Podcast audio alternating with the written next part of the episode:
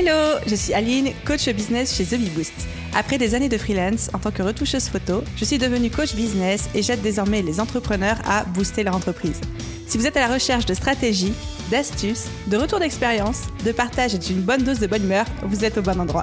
Dans ce podcast, seul ou avec mes invités, je vous partage tout pour vous inspirer au quotidien, vous aider à atteindre tous vos objectifs et faire en sorte que vous puissiez développer le business de vos rêves. Alors, installez-vous confortablement et c'est parti pour l'épisode du jour. Hello à tous et bienvenue dans l'épisode 252 du podcast Je peux pas, j'ai business. J'espère que vous allez bien parce que j'ai vraiment trop hâte de l'épisode d'aujourd'hui.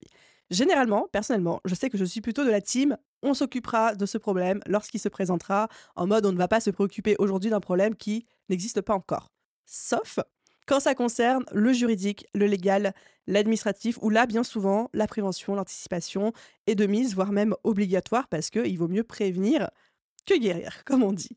Et on le sait, en tant que freelance, prestataire, entreprise, même de manière générale, récupérer ses impayés, c'est une tanasse. Souvent, on ne sait pas comment faire, on ne sait pas quelle est la bonne procédure, on ne sait pas non plus combien ça coûte, ce qu'il faut mettre en place, etc. Ni ce qu'on aurait dû mettre en amont pour pouvoir se prémunir contre ça ou alors avoir tout ce qu'il faut pour lancer une procédure juridique. Les rares fois, on est obligé d'en arriver là. Sans compter le fait que mindsetement, j'invente des mots, mais mindsetement parlant, c'est aussi très désagréable parce qu'on a peur de déranger, peur d'être relou, insistant auprès du client fautif, etc. C'est pour ça qu'aujourd'hui, on a un super épisode de podcast que je ne ferai pas seule, puisque je serai accompagnée de Pauline Thibou, fondatrice de Capricovery, qui est une société de recouvrement spécialisée dans ce cas de figure.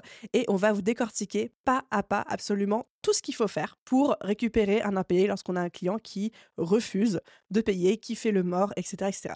Au programme de cet épisode de podcast, on va commencer par les prérequis pour éviter les impayés. Tout ce que vous devez faire de votre côté pour éviter les impayés. Ensuite, on abordera les obligations des indépendants et des TPE, des petites entreprises, pour pouvoir aller en bout de procédure si nécessaire, parce que vous allez voir qu'il y a un certain nombre d'étapes, de règles, de choses à savoir et avoir mis en place au préalable pour que la procédure soit recevable. Ensuite, on parlera des étapes à suivre avant de commencer la procédure juridique, tout ce qui est médiation, etc.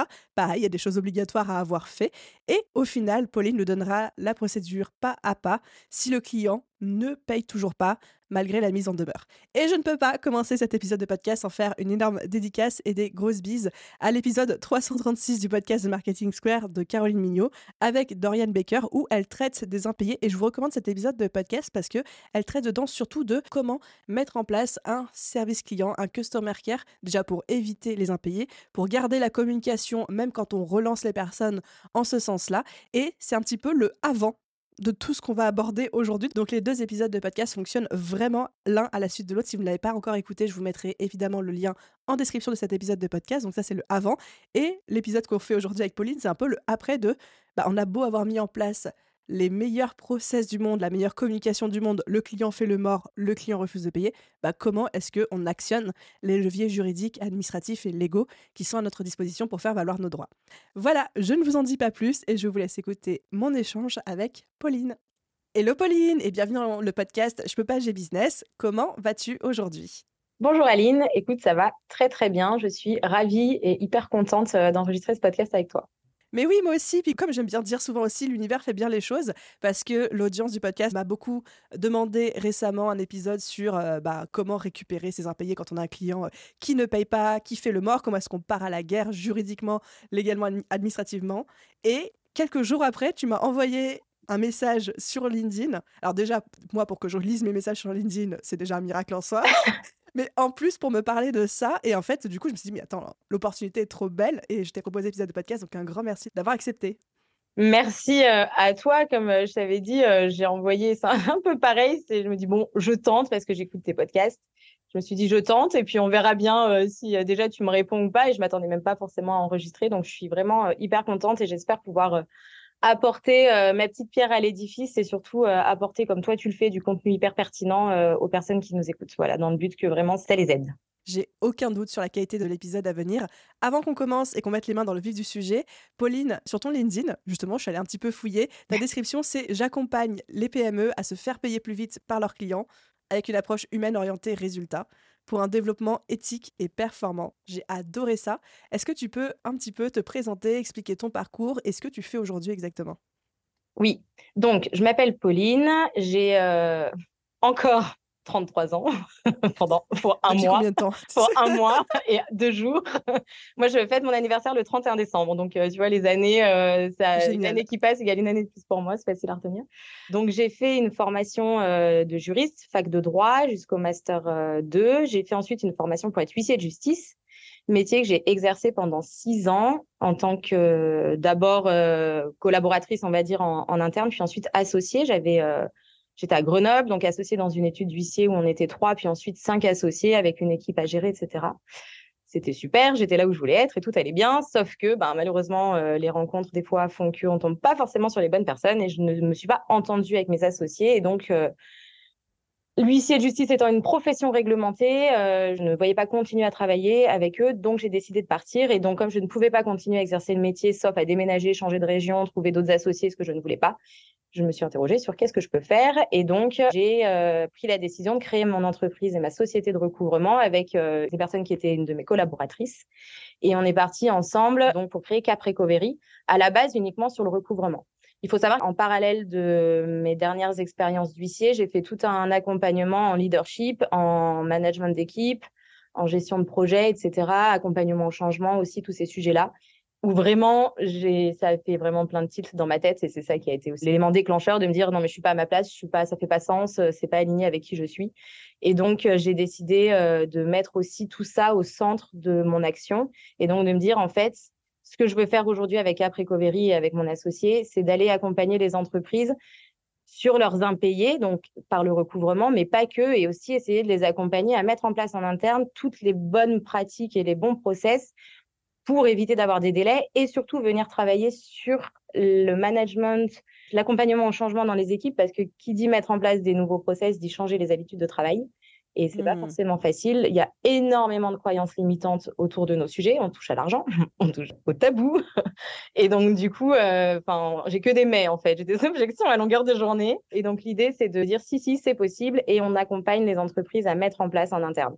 Et euh, tous nos accompagnements sont quasiment tous sur mesure. Après, il y a des choses qui se répètent et qui se retrouvent d'un client à l'autre, mais on est vraiment sur du sur mesure et de l'accompagnement euh, personnalisé. Et on fait pas de volume, on fait pas de masse, à la différence d'autres grosses sociétés de recouvrement. Et l'idée, c'est vraiment d'avoir un accompagnement à 360 à la fois sur le préventif et le curatif. Voilà.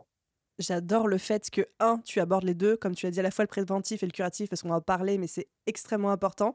Et en plus que tu aies cette approche bienveillante, éthique, peut-être aussi un petit peu mindset autour de l'argent, parce que tu vois, si je me projette à travers mes différentes expériences, déjà quand j'étais freelance, quand j'étais toute seule, que je bossais comme retoucheuse photo, j'ai été confrontée à des marques, des grosses entreprises, je ne citerai pas de nom dans ce podcast, mais des entreprises du 440 qui ne payent pas leur freelance parce qu'ils pensent qu'un freelance ne va pas se faire chier à euh, entamer les procédures et tout. Puis des fois, on est un peu démunis parce qu'on ne sait pas de manière préventive ce qu'il aurait fallu mettre en place pour qu'ensuite la procédure puisse être euh, fluide, etc.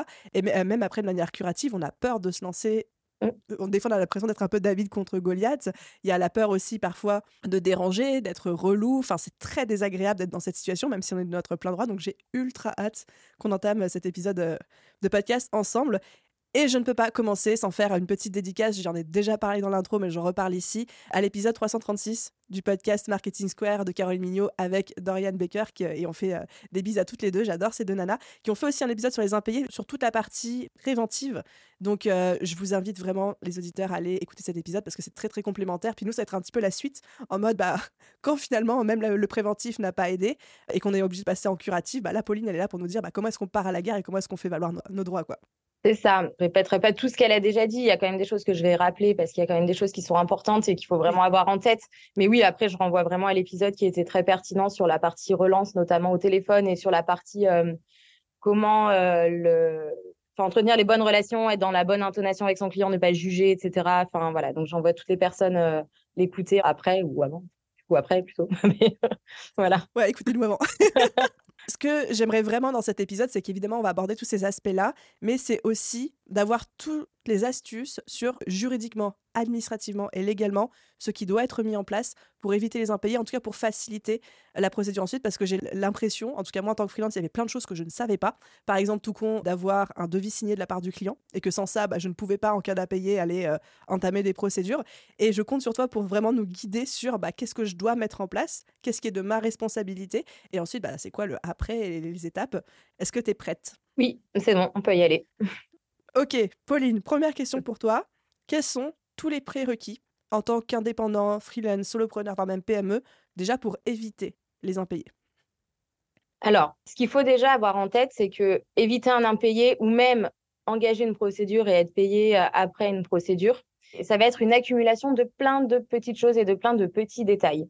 Et il faut se dire que chaque petit détail que vous allez euh, mettre en place, c'est une porte qu'on ferme à une contestation ou à un risque, en fait. Et ça, c'est vraiment important de l'avoir en tête. Donc, du coup, on va commencer du tout, tout, tout, tout, tout début. C'est-à-dire, déjà, quelles sont vos conditions de collaboration? Je veux travailler avec un client, c'est quoi mes conditions de collaboration et mes non négociables? Et ça, c'est vraiment quelque chose qui est important. Les non négociables, ça peut être vraiment hyper variable d'une personne à l'autre. Ça peut être un délai de paiement, ça peut être je demande des acomptes, ça peut être je me fais payer totalement d'avance, ça peut être euh, j'accepte euh, d'avoir euh, des annulations en dernière minute parce que moi je suis hyper flexible et donc du coup c'est quelque chose qui est ok. Ou au contraire, moi j'accepte pas d'avoir des annulations en dernière minute parce que mon organisation fait que j'ai besoin de beaucoup d'anticiper et donc on ne peut pas m'annuler en dernière minute. Par exemple des chantiers dans le bâtiment ou des personnes qui font de la coordination de différents corps de métier ou quoi, ben si on les plante en dernier moment sur un chantier, euh, gars, ils ont euh, booké tous leurs euh, rendez-vous, tous leurs sous-traitants, etc. Et ils peuvent pas aller planter tout le monde. Donc eux-mêmes, ils ont peut-être des comptes à rendre avec leurs sous-traitants et donc ils ne peuvent pas se faire planter en dernière minute sans conséquence. C'est un exemple assez concret. Et en fait, déjà rien que ça, dans mes conditions de collaboration, il faut que je le cadre.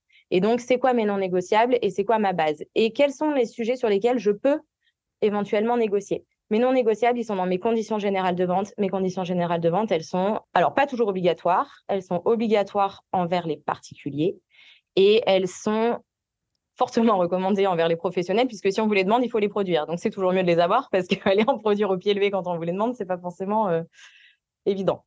Donc là, je suis freelance, je suis indépendant, je suis solopreneur. Je me mets dans la peau de la majorité des auditeurs de ce podcast. Je dois avoir des CGV. Oui. Est-ce que c'est les mêmes que celles sur ton site internet ou est-ce que c'est des CGV spécifiquement de prestation de service Alors, en fait, des conditions générales de vente, c'est pas générique. C'est-à-dire que des conditions générales de vente, c'est vos conditions générales de vente. Donc, celles de euh, Aline euh, The Bee Boost, euh, ce ne sont pas les mêmes que Pauline Thibault qui a Précovery. Enfin, c'est évident puisqu'on n'a pas la même activité, on n'a pas les mêmes types de clients, on ne fonctionne pas du tout de la même façon. Donc, on ne peut pas avoir les mêmes conditions générales de vente. Donc, on peut trouver des modèles et s'inspirer sur Internet.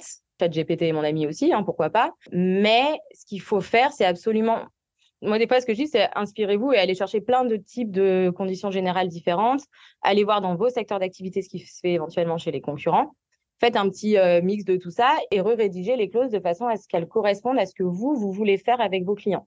Ça prend du temps. Après, il faut un peu d'expertise et des fois, aller prendre un avocat euh, qui n'est pas forcément hors de prix là-dessus, ça peut être un budget intéressant. Encore une fois, ça coûte un billet qu'il faut sortir. On le maîtrise, on sait combien ça coûte. Alors que si vous avez un litige et que vous n'avez pas de CGV et que derrière, il vient vous contester votre prestation en disant bah, je savais pas que ça allait se passer comme ça ou quoi, ben, ça peut coûter beaucoup, beaucoup plus cher et vous savez pas le prix que ça va vous coûter. Voilà, moi je préfère dire, on sait, on investit un petit budget sur un avocat pour rédiger ses CGV et au moins euh, on a quelque chose qui est carré et adapté à son activité. Ou alors on bricole un peu soi-même, mais attention à pas faire quelque chose de générique euh, et de faire quelque chose qui est adapté. Il y a aussi, euh, je ne sais pas si tu connais le site, le site contrat au pluriel.tech, T-E-C-H, qui a été mis en place par Shine et je ne sais plus qui comme partenaire qui offre en fait des modèles de base à personnaliser bien évidemment, mais donc de CGV, de choses comme ça. C'est pour les personnes qui n'ont pas du tout du tout de budget, avocat ou juriste à placer des débuts, ça peut être aussi une piste euh, en dehors. Euh, moi j'aime bien utiliser ChatGPT aussi pour les trucs de base, mais c'est vrai que parfois il y a des failles, parfois c'est pas top top top, donc euh, voilà, plein de pistes gratuites et payantes pour pouvoir mettre ça en place. Ouais, complètement. Après, l'idée, c'est pas d'aller faire quelque chose de hyper chiadé, c'est vraiment de poser une base. Donc, c'est vrai, quand on commence, c'est déjà mieux que rien, mais il faut en avoir un minimum. Voilà. Et aussi, ça pousse à la réflexion. En fait, on se pose et on se dit, mais comment je veux travailler en fait? C'est les règles du jeu. Ouais, c'est ça. C'est comment je veux bosser, comment je veux jouer. C'est exactement ça. Est-ce que le client est obligé de signer les CGV ou juste lui donner en même temps que le contrat, par exemple? Ça bah, Ça, c'est une grande question parce que du coup, la deuxième phase, c'est d'avoir un devis. Un devis ou une proposition commerciale, euh, un contrat. Enfin, en gros, on va quand même proposer quelque chose que le client doit signer. Et ensuite, justement, les conditions générales, elles vont permettre de dire qu'est-ce qui fait mon contrat? C'est quoi qui constitue mon contrat? Est-ce que c'est juste mon devis signé? Est-ce que c'est mon devis signé plus mes CGV paraffés et signés ou juste signés Est-ce que, enfin voilà, ou alors des fois on n'a pas de CGV mais on a un contrat, comme nous par exemple on n'a pas de CGV mais on a des conventions par type d'activité et dedans on a toutes nos conditions générales pour cette convention-là. Et on ne fait pas de prestat sans avoir nos conventions signées. Et donc en fait, il faut s'interroger de qu'est-ce qui va faire mon contrat? Est-ce que c'est mon devis signé mes CGV Voilà. Et c'est ça qui va déterminer de est-ce qu'il faut que je fasse signer mes CGV ou pas. Par contre, il faut à minima les porter à connaissance. Et sur les devis, c'est bien d'avoir une petite case. J'ai pris connaissance euh, des conditions euh, générales de vente que j'accepte sans réserve, tatati, tatata. Et on les joint quand on envoie le devis, bien évidemment. Parce que si on les joint pas, il risque pas d'en avoir, pris connaissance. Donc, il faut les joindre avec ou les mettre au dos du devis. Enfin, après, il faut voir en pratique, mais on les joint, on les porte à la connaissance. Effectivement, c'est mieux si elles sont signées. Généralement, ce qui se fait euh, d'expérience, c'est plutôt moi quand je signe des contrats pour des prestataires, etc. C'est que je signe un devis. Effectivement, on m'envoie les CGV avec quand les gens sont au courant de ça. Et il y a une petite case sur le devis au-dessus de la case à signer qui marquait la signature de ce devis ou la signature de ce contrat vaut acceptation des CGV fournis ou un truc comme ça. Juste la petite mention. Ça. Fournis. Donc, euh, je ne peux pas oublier de les fournir. oui, après, voilà, il faut les fournir. et si la personne ne vous les fournit pas, demandez-les. Trop bien. Est-ce qu'il y a d'autres choses qu'il faut avoir en tête pour éviter les impayés? Donc là, on a dit, on dit qu'il fallait au moins un document signé, que ce soit les CGV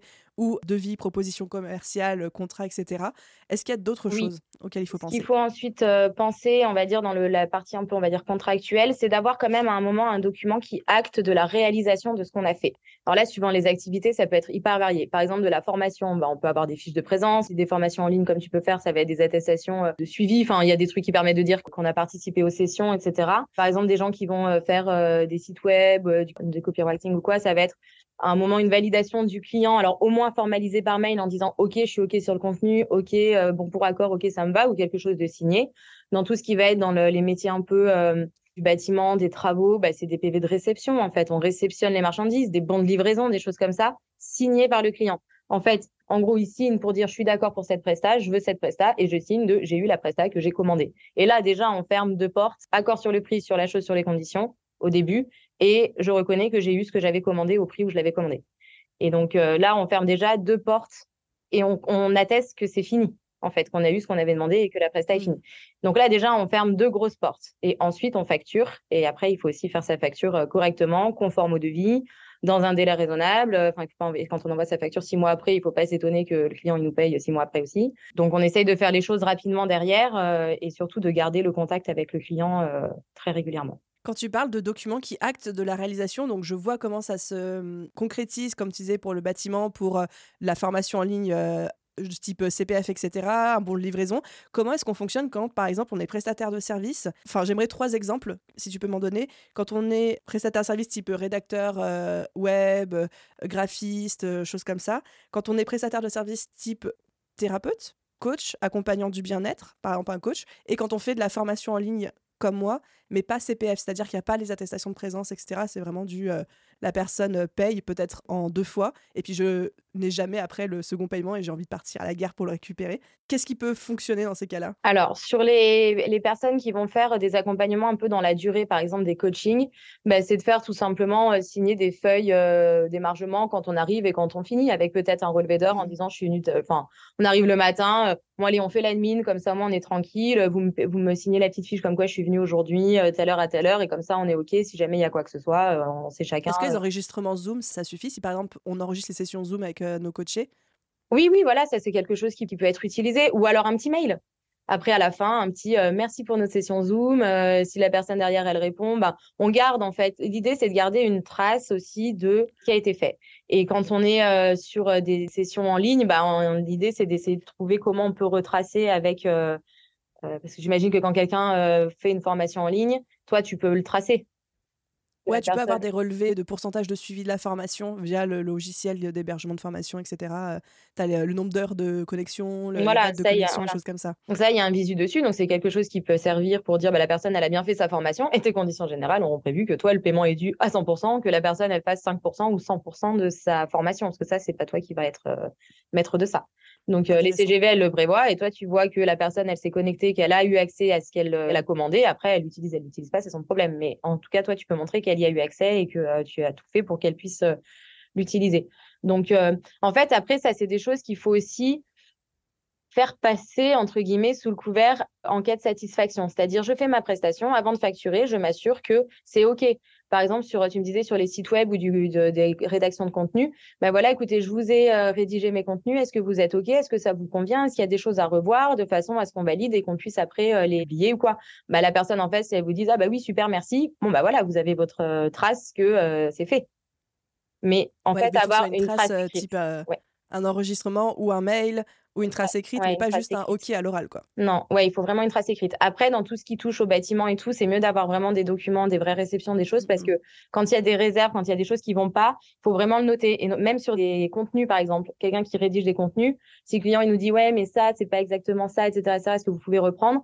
Bah en fait, si c'est fait par téléphone, on fait un mail. Suite à notre conversation, j'ai bien noté que ça c'est ok pour vous et qu'il faut reprendre tel et tel point. Merci de me confirmer, machin. Mmh. Et là, on a un petit euh, juste à part un ok et la personne en face dit OK. Mais aussi, au-delà de l'impayé, c'est que ça permet de se mettre vraiment bien d'accord sans ambiguïté sur ce qui est attendu. Parce que des fois, euh, dans des échanges au téléphone, franchement, euh, entre ce que les gens disent, ce que les gens font comprendre, ce que les gens comprennent. Enfin, bref, euh, il y a une perte mmh, mmh, d'informations mmh. énorme et des fois, de recadrer par écrit, ça permet quand même d'être bien clair pour tout le monde et ça sert même à la prestation, en fait. J'adore comme on peut mélanger les deux. Comme tu disais, enfin, c'est-à-dire customer care et aussi bah, se prémunir contre les potentiels risques.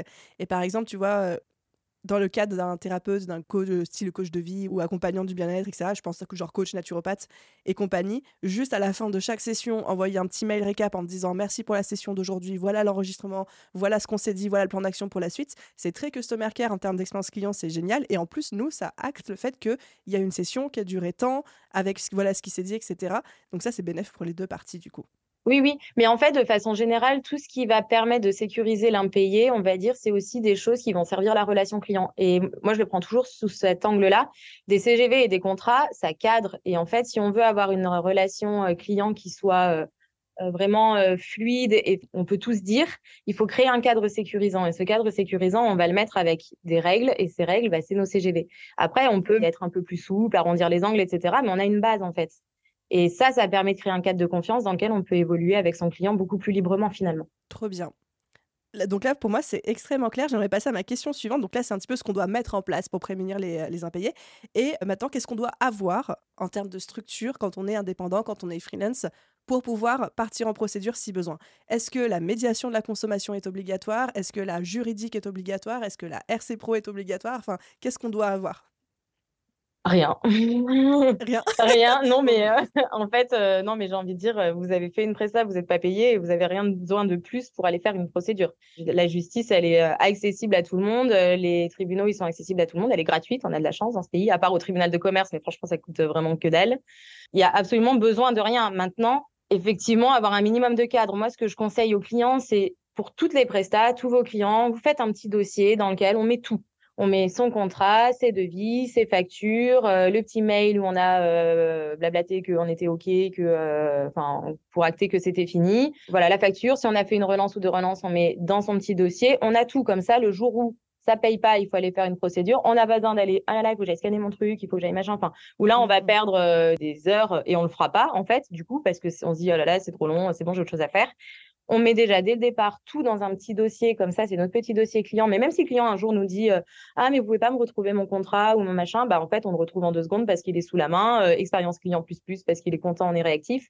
Et du coup, euh, voilà, il y a plein d'outils qui permettent de faire ça, des petits outils de GED, enfin, il y a plein de choses en fait qui permettent d'avoir les choses sous la main rapidement. Donc ça, c'est vraiment la base. Et après, bah, une protection juridique, ça va vous permettre de couvrir vos frais d'avocat si vous avez un avocat ou quoi c'est plafonné. Donc après, il faut pas croire non plus que parce qu'on prend une protection juridique, euh, ça nous coûtera zéro. Parce que euh, si on doit prendre un avocat, il y aura peut-être quand même quelques frais à exposer et ils sont pas fous, ils couvrent jamais 100% mmh, mmh. des frais. Après, la médiation à la consommation, donc ça, ça concerne que les entreprises qui fonctionnent avec des particuliers.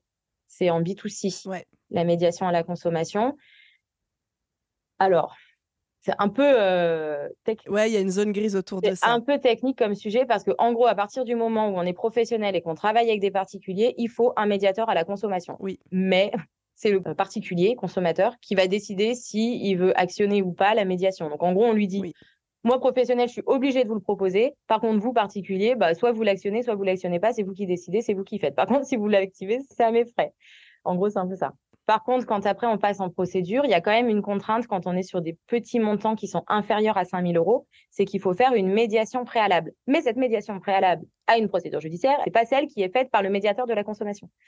C'est une médiation qui doit être faite par un médiateur indépendant. Or, le médiateur à la consommation n'est pas indépendant puisqu'il est payé par le professionnel. Donc, du coup, c'est pas la même chose. La médiation à la consommation, c'est vraiment pour dire, euh, c'est le consommateur qui se dit, je vais faire appel à la médiation qui est prévue dans ce corps de métier et on va essayer de trouver une solution en dehors des tribunaux, etc. La médiation préalable à une procédure, c'est quelque chose qui est obligatoire pour les petites créances avant d'aller faire une procédure. Et il faut au moins tenter de faire une médiation, mais avec un médiateur indépendant. Mais en fait, c'est souvent quand on n'a pas le droit de passer par la société de médiation. Bah, c'est pas ça qui euh, fera la médiation préalable à une procédure. C'est pas ça qui est recevable. En fait, souvent les tentatives de médiation, je dis pas que ça ne marche pas parce que bien évidemment ça marche euh, dans beaucoup de cas, mais il y a aussi des fois où on sait qu'en fait euh, la médiation ne fonctionnera pas parce que la discussion est rompue, parce qu'on n'a plus du tout son tête, parce que le mec a disparu de la circulation, on ne le retrouvera jamais. Et du coup, on sait qu'on va faire une tentative, on va avoir bah, échec de la tentative parce que n'a pas répondu, a dit non, n'a pas reçu la convoque ou quoi bon, bah, on a fait notre tentative et là, on peut faire une procédure. Ok, donc si je récapitule, parce que là on a partagé beaucoup d'informations, je suis indépendante ou je suis une PME. Si je vends mes prestations de services ou mes produits à des particuliers, je suis obligée d'avoir une médiation de la consommation, sachant qu'elle est juste là pour protéger mon client en cas de souci s'il décide d'activer cette médiation. Par contre, je suis obligée de l'avoir. je sais qu'avec moi, The je l'ai. Ça coûte pas très cher. Je crois que ça coûte une centaine d'euros à l'année. La souscription, ça se fait assez facilement. Donc euh, voilà, mais c'est vrai que il y a beaucoup, beaucoup d'indépendants qui ne savent pas qu'ils sont concernés. En fait, à partir du moment où on travaille avec du particulier, on est concerné. C'est ça. Et ça, c'est une des clauses qui doit être prévue dans ces CGV, justement. Exactement. Et CGV du site internet euh, aussi. Donc ça, c'était la première chose. Et la seconde chose, du coup, assez cool parce que c'est la transition parfaite vers ma question suivante, c'est quelles sont les étapes préalables à suivre avant de commencer une procédure euh, juridique légale de recouvrement? Donc là, tu as dit qu'il fallait obligatoirement passer par une médiation préalable auprès d'un médiateur indépendant si la créance est de moins de 5 000 euros. Mm. Est-ce qu'il y a d'autres choses qu'il faut obligatoirement avoir fait? Sauf quand on est, pour le coup, en B2B. En fait, on considère dans ce pays que les particuliers sont des pauvres petites parties faibles qui n'y comprennent rien et qui sont un peu bêtes et que les pauvres, ils vont se faire arnaquer par euh, ces grands euh, méchants du commerce. Les capitalistes. Voilà. en gros, je te, euh, euh, caricature, mais ça permet de comprendre. Donc, du coup, quand on s'adresse à un pauvre petit particulier, il faut faire en sorte qu'il ait des recours à cette disposition pour éviter de se faire euh, poursuivre par le grand méchant qui lui a vendu des trucs pour l'arnaquer. En gros, c'est ça. Par contre, quand on travaille en B2B, donc avec des pros, on considère qu'un pro, il est averti, il sait, et donc il n'a pas besoin d'être protégé de la même façon. Et donc, du coup, il n'y a pas de médiation préalable. Il n'y a pas la médiation pour les consommateurs. On n'est pas obligé de faire une tentative de médiation préalable. Quand on va au tribunal de commerce et qu'on est entre commerçants, on n'a pas besoin euh, de faire de la tentative de médiation préalable. D'accord. Du coup, je te propose qu'on fasse ça sur les deux angles. C'est quelles sont les étapes à suivre avant de commencer une procédure juridique et légale, d'un côté B2B et d'un côté B2C, comme ça on divise les deux. Je te propose qu'on commence par le B2C. Donc, il y a la médiation préalable. La médiation préalable, donc là, en gros, il y a un site en plus qui est très bien pour la médiation. Donc, euh, moi je sais que je l'utilise, ça s'appelle Minute Médiation. C'est en ligne, euh, on dépose sa demande, on met les coordonnées de son client euh, défaillant, la débiteur, et en fait, euh, c'est des médiateurs euh, indépendants derrière qui envoient des convocations pour une invitation à rentrer en médiation. Et si ça marche pas, bah, ils éditent le courrier en disant bah, on a tenté, ça n'a pas marché. Donc là, on a notre preuve qu'on a fait la tentative de médiation préalable. Et si ça fonctionne et que le gars en face dit bah oui, euh, ok, on rentre en médiation, c'est le médiateur qui fait son job. Et soit il arrive à un accord et tant mieux pour tout le monde, soit il n'y arrive pas et on a re un échec et donc on peut aller faire notre procédure. Je trouve que c'est bien, c'est des médiateurs pro derrière. Enfin, agréé auprès de toutes les cours d'appel, etc. Donc, il n'y a pas de sujet, c'est plutôt bien. Après, dans tous les cas, en amont, même avant ça, ce qu'il faut faire quand même, c'est vraiment des relances aussi en interne. C'est-à-dire au moins envoyer, euh, mais ça, elle l'avait dit aussi dans le podcast euh, euh, Caroline Mignot, c'est envoyer au moins trois courriers. Avec accusé de réception. Le dernier, la mise en demeure. En fait, ah, moi, je dirais au moins deux mails, un mail en mode il s'agit d'un voilà, c'est un oubli, on n'est pas du mmh, tout mmh. dans le dans le, la suspicion que le mec ne veut pas payer. Un deuxième un peu bah je vous ai déjà rappelé une fois, ça paye pas, a priori c'est pas un oubli donc il y a peut-être autre chose, qu'est-ce qui se passe On ouvre la discussion et on essaye de trouver le pourquoi. Si ça marche toujours pas, à ce moment-là, bah, un courrier sur en tête qui officialise un peu plus, on va pouvoir aller réclamer des pénalités de retard, les intérêts de retard, etc euh, où là, on va dire attention, si vous payez pas, on vous met en demeure et on engage potentiellement des poursuites. On peut commencer à lui dire aussi que ça va quand même commencer à être compliqué. Et si ça paye toujours pas, à ce moment-là, quatrième courrier, mise en demeure, euh, lettre recommandée. Par contre, si on fait une mise en demeure où on met, parce qu'une mise en demeure, c'est un courrier, c'est pas juste on dit on va hausser le ton. Une mise en demeure, c'est un courrier recommandé dans lequel on dit qu'à défaut de paiement sous 48 heures ou 8 jours, on engage une procédure judiciaire. Il faut que ce soit clairement écrit. Mm, mm. Et donc là, bah, c'est la crédibilité qui est en jeu. C'est-à-dire que si on envoie des mises en demeure et qu'il ne se passe jamais rien, oui. voilà. donc l'idée, c'est de se dire, à partir du moment où j'envoie ma mise en demeure, je sais que derrière, si je n'ai pas de paiement, huit jours après, j'engage une procédure. Et pas six mois après, parce qu'en fait, là, on est vraiment plus crédible avec son client. Donc c'est vraiment de se dire, à partir du moment où je l'envoie, j'agis derrière. Donc ça, c'est quand même un préalable qui est important parce que tous les tribunaux quasiment demandent copie des mises en demeure pour engager des procédures. et les courriers de relance et, les, la mise en demeure, c'est Les mails de relance, puis j'imagine tout ce qu'on a cité avant, les contrats, les devis, les CGV, etc. C'est ça. Parce qu'après, donc du coup, une fois qu'on a fait... Euh, donc pour les B2B, on a dit, il n'y a pas forcément besoin de passer par de la médiation préalable, mais quand même, on tente de par des mises en demeure et on tente... Voilà. Moi, je trouve que ce qui est intéressant, et c'est pas pour prêcher pour ma paroisse, mais c'est les sociétés de recouvrement. Parce que quand on arrive à un stade où en interne, ça ne passe plus, en fait, ne serait-ce que le changement d'interlocuteur, ça fait toute la différence. Et du coup, quand on est tout seul, ben, on peut prendre sa copine du cowork euh, pour lui dire euh, relance-moi mon client qui veut pas me payer, mais on est limité en termes de ressources et le changement d'interlocuteur, vraiment, ça change tout aussi parce qu'il n'y a pas d'affect. Et du coup, euh, tout ce qui touche au oui, mais il me paye pas, mais peut-être qu'il est pas content, mais peut-être que machin, mais peut-être que mon prix n'était pas bon, mais peut-être que, bah, tout ça, il n'y a pas dans la tête de celui qui va relancer parce que lui, il a une facture, il relance. Moi, je m'en fiche du prix de mes clients. S'ils facturent cher, tant mieux pour eux. Enfin, j'ai pas d'avis là-dessus, j'ai aucun jugement là-dessus. Donc, moi, je relance, j'ai pas de sujet par rapport à ça. Et quand la personne en face, elle me dit, ouais, mais il m'a fait n'importe quoi, ça me heurte. oui, ça t'affecte pas, quoi. Toi, tu es juste là pour faire respecter ce qui a été signé. De, de, de, déblayer un peu pour dire, bon, il y a vraiment un sujet. Ou, voilà. Et du coup, je suis pas atteinte par ça, donc l'affect disparaît. Et du coup, c'est hyper puissant. Et en plus, bah, les sociétés de recouvrement ou même des sociétés qui font de la relance externalisée de factures, en fait, à un moment de dire, ben, je fais en marque blanche, ça veut dire, on dit pas qu'on est société de recouvrement, on appelle en disant, bah, par exemple, bonjour, Pauline The Biboost, vous n'avez pas payé votre formation en ligne. Et du coup, il y a un autre lien qui se crée avec le client, on va préserver la relation commerciale et on a le savoir-faire de la relance, elle est suivie, elle est rigoureuse, on a les bons mots, on sait faire et donc du coup, le paiement se fait euh, beaucoup plus vite et on a la grande majorité des cas où ça se résout à l'amiable en fait. Mmh, mmh. Et ça coûte moins cher qu'une procédure. Alors oui, forcément, ça coûte un peu, mais toujours moins que ne pas avoir le paiement. Enfin, à un moment, euh, moi, je préfère avoir 80 euh, que 100 plutôt que zéro. Et derrière, parce que quand on engage une procédure, on n'est jamais sûr à 100% déjà de gagner. Et même si on gagne, on n'est jamais sûr d'encaisser son argent au bout du bout, en fait. Hein.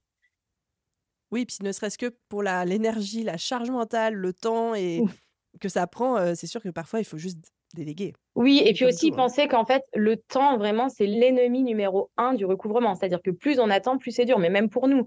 Et j'ai mmh plein de clients, mais ça me un peu dingue, mais bon, c'est comme ça, euh, enfin, ou de prospects, quoi, qui me disent Ah, mais je vais renvoyer encore une fois. Ben oui, mais euh, OK, vous avez déjà relancé six fois, euh, mais relancez encore, pas de problème. Mais en fait, neuf fois sur dix, ça ne fonctionne pas.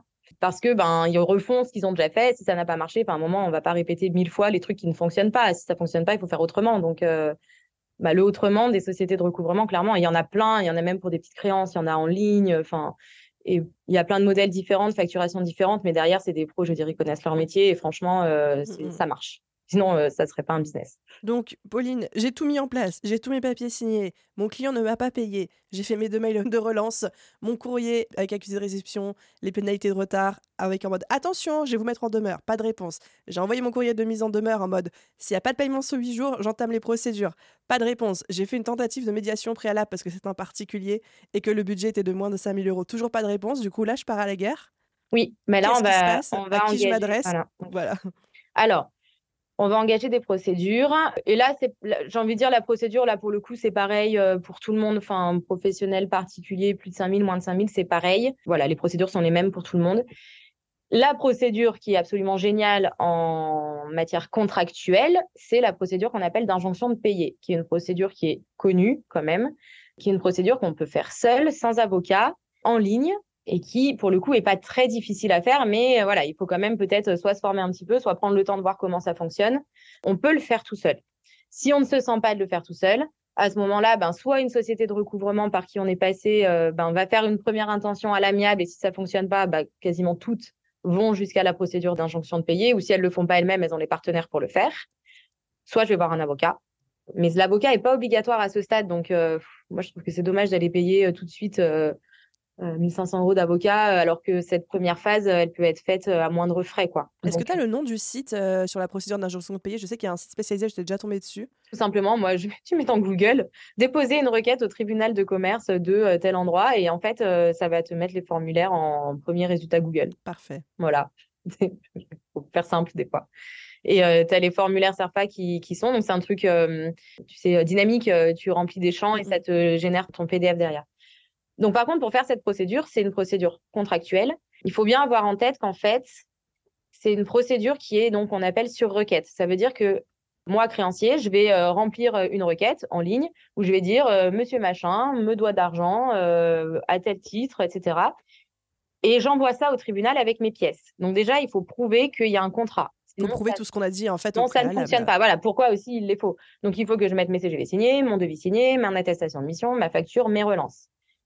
Donc il faut vraiment tout que je mette. Et donc là, après, il faut bien se mettre dans la tête d'un magistrat. C'est-à-dire qu'en fait, ces procédures, elles sont simples. Il y a quand même beaucoup d'impayés, de façon générale en France. Et donc, du coup, des requêtes, ils en reçoivent des dizaines, voire des centaines. Et c'est reçu par courrier au tribunal ou en ligne. Et donc, en fait, le magistrat, il a sa pile, comme ça, de requêtes. Et donc, il lit, en fait. Il va lire bon, bah, tel machin, ok, j'ai ça comme pièce, ok, il me demande tant. Et là, il décide, est-ce que je considère que c'est justifié? Ou pas Mais il n'y a pas de débat, en fait. Il regarde juste la requête. Et il dit c'est justifié ou c'est pas justifié. Donc, s'il y a le moindre truc où il a un doute, il rejette. Mmh. Donc, c'est pour ça qu'il faut que ce soit hyper carré et qu'il faut faire le truc propre. Les pièces, c'est tout bête, hein, mais les pièces, il faut les mettre. ne euh, faut pas prendre une photo sur un coin de table d'un bout de devis. Déjà, j'ai vu ça sur des clients. J'ai dit non, mais en fait, vous allez me le scanner, vous allez me faire un truc joli et vous allez les mettre dans l'ordre. En fait, il faut vous dire que la personne, quand elle va regarder, il faut que ce soit hyper fluide et hyper facile. Il faut que ça prenne cinq minutes. Euh, Pensez expérience client du magistrat. Ouais, mais exactement. non, mais en fait, c'est-à-dire que sinon, il, sinon, il vous le rendra pas. En fait, il va vous dire, ben non, merci, euh, revenez plus tard, quoi. Donc, euh, il faut vraiment que ce soit hyper fluide et que ce soit facile pour le magistrat, effectivement. Et plus ça sera facile pour lui, plus il sera euh, ben, enclin à vous donner raison et puis potentiellement même à vous donner un petit plus euh, de dommages intérêts ou de, d'indemnité en plus pour compenser un peu vos frais. Donc ça, c'est vraiment la première chose à avoir en tête. Donc, si vous n'avez pas les documents signés, c'est franchement pas la peine d'y penser. Et du coup, il faut mieux aller voir un avocat parce que là, potentiellement, il y a de la contestation. Parce que aussi, pour une injonction de payer, il ne faut pas qu'il y ait de contestation sérieuse. Donc, dès que le juge il estime qu'il y a peut-être une contestation, il ne la rendra pas. Donc euh, ça, c'est vraiment dans les cas où on rentre à pile poil dans les cases et que, que c'est vraiment le client qui a fait le mort du jour au lendemain, quoi. C'est ça. Mais en fait, c'est souvent c'est quand même le cas parce que si on a fait en amont tout ce qu'on a dit et qu'on a fait une un bon suivi de relation client, s'il y a un litige, on le sait. Donc, si on est un mmh. bon commercial aussi, un bon prestataire, ben, on va essayer de satisfaire son client. Donc, on va essayer de régler le litige, d'essayer de trouver des solutions. Enfin, donc vraiment, quand on fait des procédures, normalement, c'est vraiment pour celui où euh, ben il veut pas payer parce qu'il veut pas payer ou parce qu'il a des difficultés ou parce qu'il a disparu de la circulation, quoi. Mmh. Ok. Donc, euh, et si ça se passe bien, si le magistrat dit OK, qu'est-ce qui se passe euh, Comment ça se passe la procédure Alors ensuite, il va rendre en fait euh, un document qui s'appelle une ordonnance d'injonction de payer. Donc en fait, il va euh, signer un doc en disant bah euh, moi magistrat enjoint à la société machin de payer à telle société la somme de temps. Et là, il envoie donc ce document qui s'appelle une ordonnance d'injonction de payer avec la requête au créancier qui a déposé en disant bah voilà votre décision de justice. Et ensuite là, il faut aller faire signifier cette ordonnance, c'est-à-dire la porter à la connaissance de son client par voie d'huissier de justice. Donc là, il faut aller chercher un huissier de justice, donc s'appelle maintenant un commissaire de justice. Pas compliqué, vous allez sur Internet, Google Maps, et vous regardez celui qui est le plus près de euh, là où habite votre client. Il faut être pragmatique, pensez expérience huissier, pensez réactivité, plus il sera prêt, plus il ira vite. J'adore. plus il sera prêt, plus il, ira vite, plus il ira vite. Donc vous prenez celui qui est à côté de, de chez votre débiteur et euh, vous lui envoyez votre ordonnance d'injonction de payer, euh, soit par mail, soit directement par courrier pour qu'il ait l'original. Et à la limite, le mieux, c'est encore de lui envoyer l'original par courrier. Vous lui faites un petit chèque de 300 balles et vous lui dites, voilà ma décision de justice, merci de faire ce qu'il faut pour que je récupère mon argent. Enfin, d'exécuter, en gros. Et lui, il sait ce qu'il a à faire derrière. Donc, euh, il va aller euh, délivrer l'ordonnance au client en disant, en gros, il se déplace, coucou, il tape à la porte, euh, voilà, il y a cette décision qui a été rendue contre vous, vous devez payer et vous avez un mois pour contester. Parce que quand même, on a déposé le truc sans qu'il soit au courant il n'a pas pu se mmh, mmh. défendre et il y a peut-être des vraies raisons pour qu'il ne paye pas. Donc il a la possibilité, voilà, il a la possibilité quand même de s'opposer pendant un mois. Et s'il s'oppose pas, à ce moment-là, on, déroule, on demande ce qu'on appelle euh, un certificat de non-opposition au tribunal qui va nous dire non, non, j'ai pas eu d'opposition, personne n'a contesté. Euh, donc allez-y, go, euh, vous pouvez faire vos exécutions, vos saisies, etc. Et là, c'est l'huissier qui va faire de l'exécution forcée et donc il va aller diligenter des saisies les plus connus, c'est les saisies sur rémunération ou les saisies sur compte bancaire pour essayer d'obtenir votre argent de façon forcée puisque le mec n'a pas voulu ou la nana n'a pas voulu payer euh, ben, spontanément. quoi. Donc là, le client, il a eu l'ordonnance d'injonction de payer. L'huissier lui a donné. il n'a pas contesté, mais il n'a pas payé non plus. Du coup, c'est l'huissier qui s'occupe de faire en sorte que on récupère l'argent. Nous, en tant que bah là, chacun son... non, mais là, chacun son métier. Euh, c'est bien de savoir un minimum comment ça se passe et ce qu'il fait, mais un bon huissier vous expliquera euh, ce qu'il va faire, pourquoi, les procédures qui existent. Et là, mmh. après, il faut quand même être patient. Enfin, là, par exemple, j'ai un client qui me dit oui, bah, du coup, j'attends que ça encaisse pour euh, payer mon Calliope. Ben, en fait, non, trouve un autre financement parce que on ne sait pas à combien de temps ça va prendre. C'est impossible de le savoir à l'avance. la personne, si elle n'a pas payé jusqu'à présent, c'est peut-être juste qu'elle n'a pas de thune. Et si elle n'a pas de thune, elle n'en aura pas plus parce qu'il y a une décision de justice. Enfin, Mmh, mmh. Du coup, euh, et puis des fois, on fait des procédures d'exécution. Enfin, si des entreprises, si par exemple on poursuit des entreprises, si déjà elles vont pas très bien, ben si on lui bloque ses comptes et qu'on lui bloque euh, ses salaires, qu'on lui bloque euh, le paiement de ses fournisseurs, elle ira pas mieux en fait. Donc c'est pour ça que je dis qu'en fait, il faut pas penser non plus qu'en faisant des procédures, c'est 100% on y arrive. Par contre, c'est un vrai moyen de pression et il y a des entreprises qui tant qu'ils ne sont pas au pied du mur, ils ne payent pas. oui, oui, oui. Voilà. Et il y en a d'autres aussi qui, quand ils sont en difficulté, ils payent ceux qui sont les plus insistants. Et donc, tant qu'ils sont pas Mmh vraiment contraints euh, dernière minute, ils payeront pas. Donc euh, voilà. Après, on a aussi euh, les, les, les, startups et tout qui fonctionnent à, à coup de lever le fond. franchement, je suis désolée, mais qui crament du fric dans des trucs qui sont absolument pas nécessaires, genre aménagement de bureau où je fais des mobiliers à 50 000 balles pour mes salariés, puis je paye pas le fournisseur de mobilier de bureau, ça sent le vécu. Ben non, en fait. Enfin, à un moment, non. Et donc, eux, ben oui, potentiellement, on va aller au bout. Et puis, euh, s'il faut aller encore plus loin, on leur dira, ben, on, vous, on vous met en redressement judiciaire. Enfin, un moment, euh, parce qu'il faut aussi euh, taper un peu du poing sur la table, même quand c'est des gros, même quand c'est des startups, même quand ça nous envoie de la poudre aux yeux, il y a aussi des engagements à respecter. Et donc, du coup, les procédures et les saisies, ça permet aussi ça. Donc, mais après, ça, c'est vraiment du cas par cas parce qu'il y a pas, on peut pas faire de généralité, en fait. Et on peut pas dire combien de temps ça va prendre, combien ça va coûter. Par contre, ce qui est sûr, c'est qu'à un moment, quand on lance une procédure, il faut accepter le risque de payer, euh, peut-être aller euh, entre une procédure, l'huissier, euh, l'exécution, il faut accepter de lâcher, on va dire, 500 balles et de jamais les retrouver. En plus de sa facture, mmh. qu'on ne retrouvera peut-être jamais. C'est ça. Donc, par exemple, quand on a un impayé de 200 euros, est-ce que si si on n'a pas de retour, même après les mises en demeure, peut-être que ça vaut le coup de s'arrêter là et de pas lancer les, les procédures, etc. Parce qu'on sait qu'il y a de grandes chances qu'on soit perdant au bout. Non, mais par contre, encore une fois, société de recouvrement, petite facture, société de recouvrement, il n'y a même pas de question à se poser. On, souvent, en plus des petites factures, on fait de la masse. On envoie, il y a plein de sociétés de recouvrement qui font de la masse et donc du coup, on leur envoie, elles tentent et elles y arrivent. Franchement, ils ont des très bons résultats.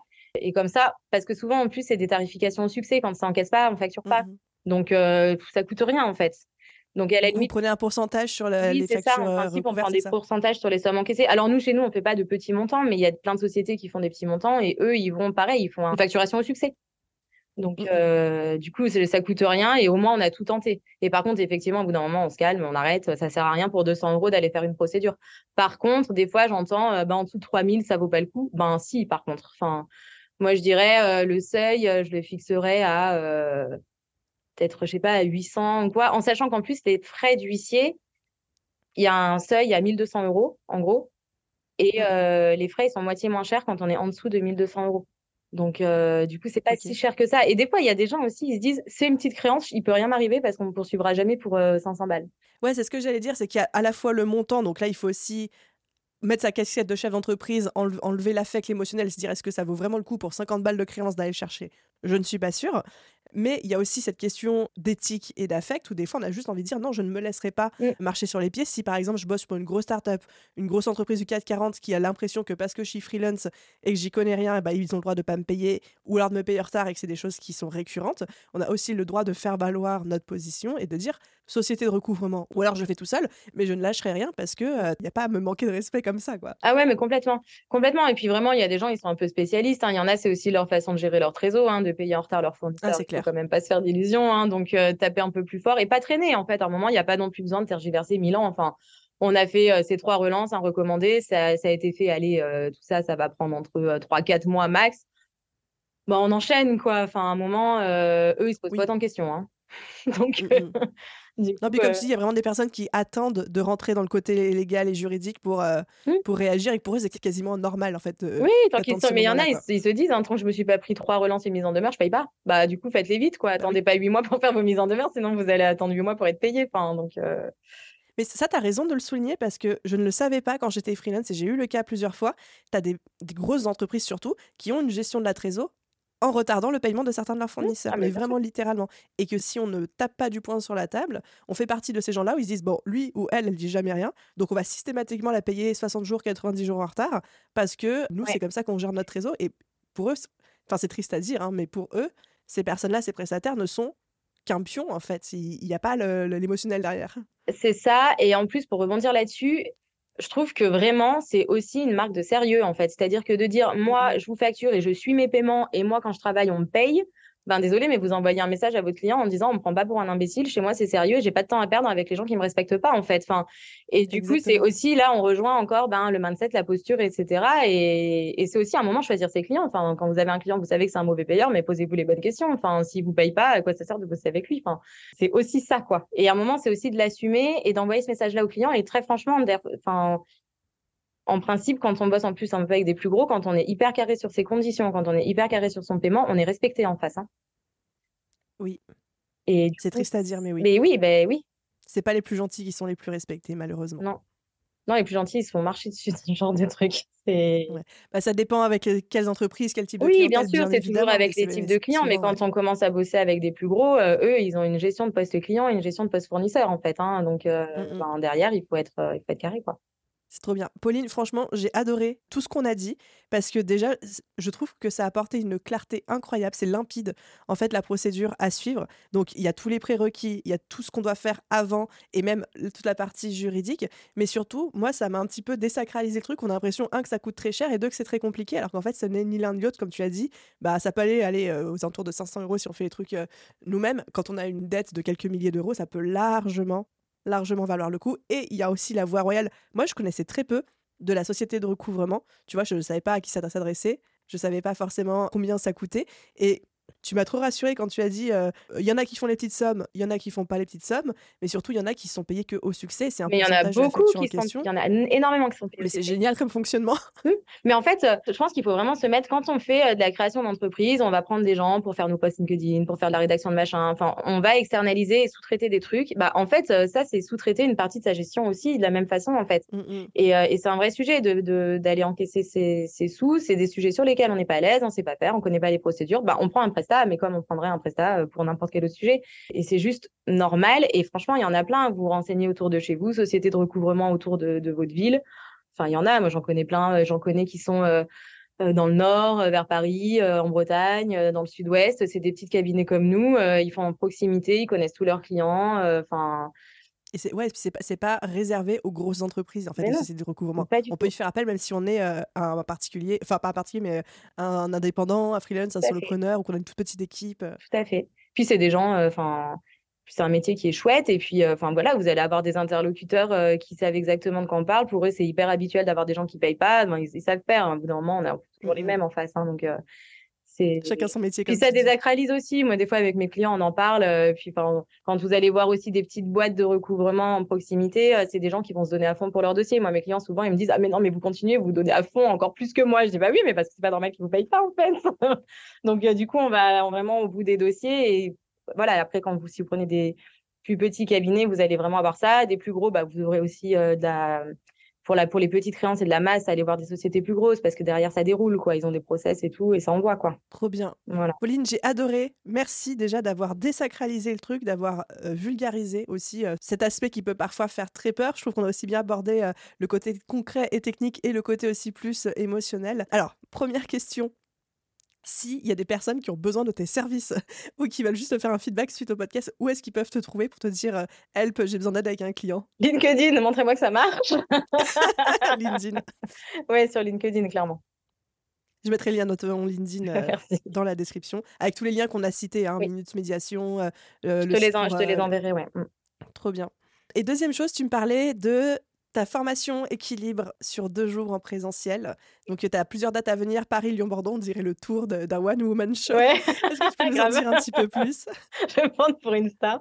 Non, mais euh, oui, c'est ça. Bah, L'idée, c'est de la faire un petit peu dans d'autres endroits parce que, euh, alors là, en plus, c'est un peu opportuniste. C'est que je sais que je vais aller euh, à titre perso euh, à Lyon, euh, à Bordeaux et à Paris dans l'année. Donc, j'ai calé des sessions qui sont. ben, Est-ce que tu peux juste nous, rappeler c'est quoi cette formation équilibre du coup? Alors, que- du coup, c'est sur deux jours et le but, c'est vraiment de faire une première partie. Donc, la première journée sur tout ce qui est Déjà, sensibilisation au délai, c'est-à-dire j'ai un exercice qui te permet de savoir quels sont les délais de paiement dans mon entreprise et si euh, je grossis, si je crois, quel est l'impact sur ma trésor à court, moyen terme on a des révélations quand même, hein, on va pas se mentir. Mmh, mmh. Et ensuite, c'est euh, toutes les bonnes pratiques à mettre en place. Donc, on parle des CGV, on parle de comment je veux travailler. Euh, je les rédige pas le jour J, mais par contre, on est euh, vraiment sur, euh, on se pose, on prend le temps, une après-midi, de comment je veux bosser, qu'est-ce qui doit être mis dans mes CGV, est-ce que j'ai des devis, pas de devis, des contrats. Enfin voilà, la première journée, c'est vraiment de la prévention et de la bonne pratique. Et la deuxième partie, c'est faire des scénarios de relance, c'est-à-dire ça paye pas, Qu'est-ce que j'envoie comme relance? Quand? À quelle date? Qu'est-ce que je mets dedans? Est-ce que je fais par mail, par téléphone, par courrier? C'est quoi le contenu de mon mail, de mon courrier? Si je fais par téléphone, bah, qu'est-ce que je dis au téléphone? On fait du coaching sur la, relance téléphonique. En fait, on fait des mises en situation. On explique comment faire une bonne relance téléphonique. Et ensuite, il y a justement l'injonction de payer de euh, comment on dépose une injonction de payer sur les sites. Voilà et on fait un cas pratique en fait. Trop bien. Et généralement, le type de personne que tu as en formation, c'est euh, indépendant, solopreneur, PME, grosse boîte euh, Alors, nous, on vise principalement les petites entreprises. Donc, euh, j'ai encore pas fait avec des grosses parce qu'on ne les a pas visées. Mais on va être sur des petites boîtes. Souvent, on a soit le dirigeant directement, soit bah, l'assistante comptable ou, ou l'assistante de direction. Voilà. Mmh et j'aimerais bien avoir les commerciaux aussi, des fois. Mais ça, c'est encore un autre sujet.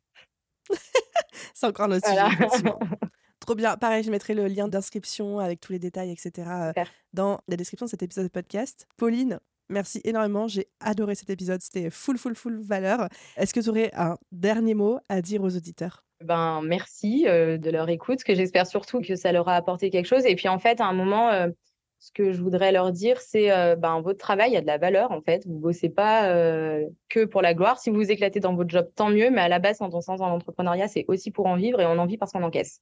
Donc à un moment, euh, enlevez-vous les barrières et assumez-vous et allez-y quoi. Voilà. Trop bien. Ça c'est dit. Ouais. Merci pour tout, Pauline. Merci, pour ton temps et à très vite. Ouais, ça marche. Merci beaucoup, Aline. À bientôt. Et voilà les amis, j'espère que cet épisode de podcast vous a plu. Je ne vais pas répéter tout ce qui a été dit dans l'épisode. J'en retiens surtout cette impression de clarté et de me dire ok finalement c'est pas si compliqué que ça, même si je suis freelance, même si je suis toute seule ou tout seul dans mon entreprise de faire valoir mes droits. Vous allez pouvoir retrouver tous les liens que Pauline et moi avons cités dans cet épisode de podcast en description. Et vous avez également, n'oubliez pas, parce que je sais que sur ce genre de sujet, ça peut aider, l'article de blog qui accompagne cet épisode de podcast qui recense vraiment tout ce qu'on a dit, toute la procédure, toutes les étapes, etc. si vous préférez avoir un support écrit parce que vous en avez besoin aujourd'hui. Si cet épisode de podcast vous a plu, comme d'habitude, n'oubliez pas de mettre un commentaire, une note sur la plateforme d'écoute de votre choix, celle sur laquelle vous êtes présentement. Merci à tous ceux qui prennent le temps et la peine de le faire. Et à vous tous, je vous souhaite une merveilleuse journée, soirée, après-midi, nuit, où que vous soyez. Et je vous dis à très vite dans un prochain épisode. Bye tout le monde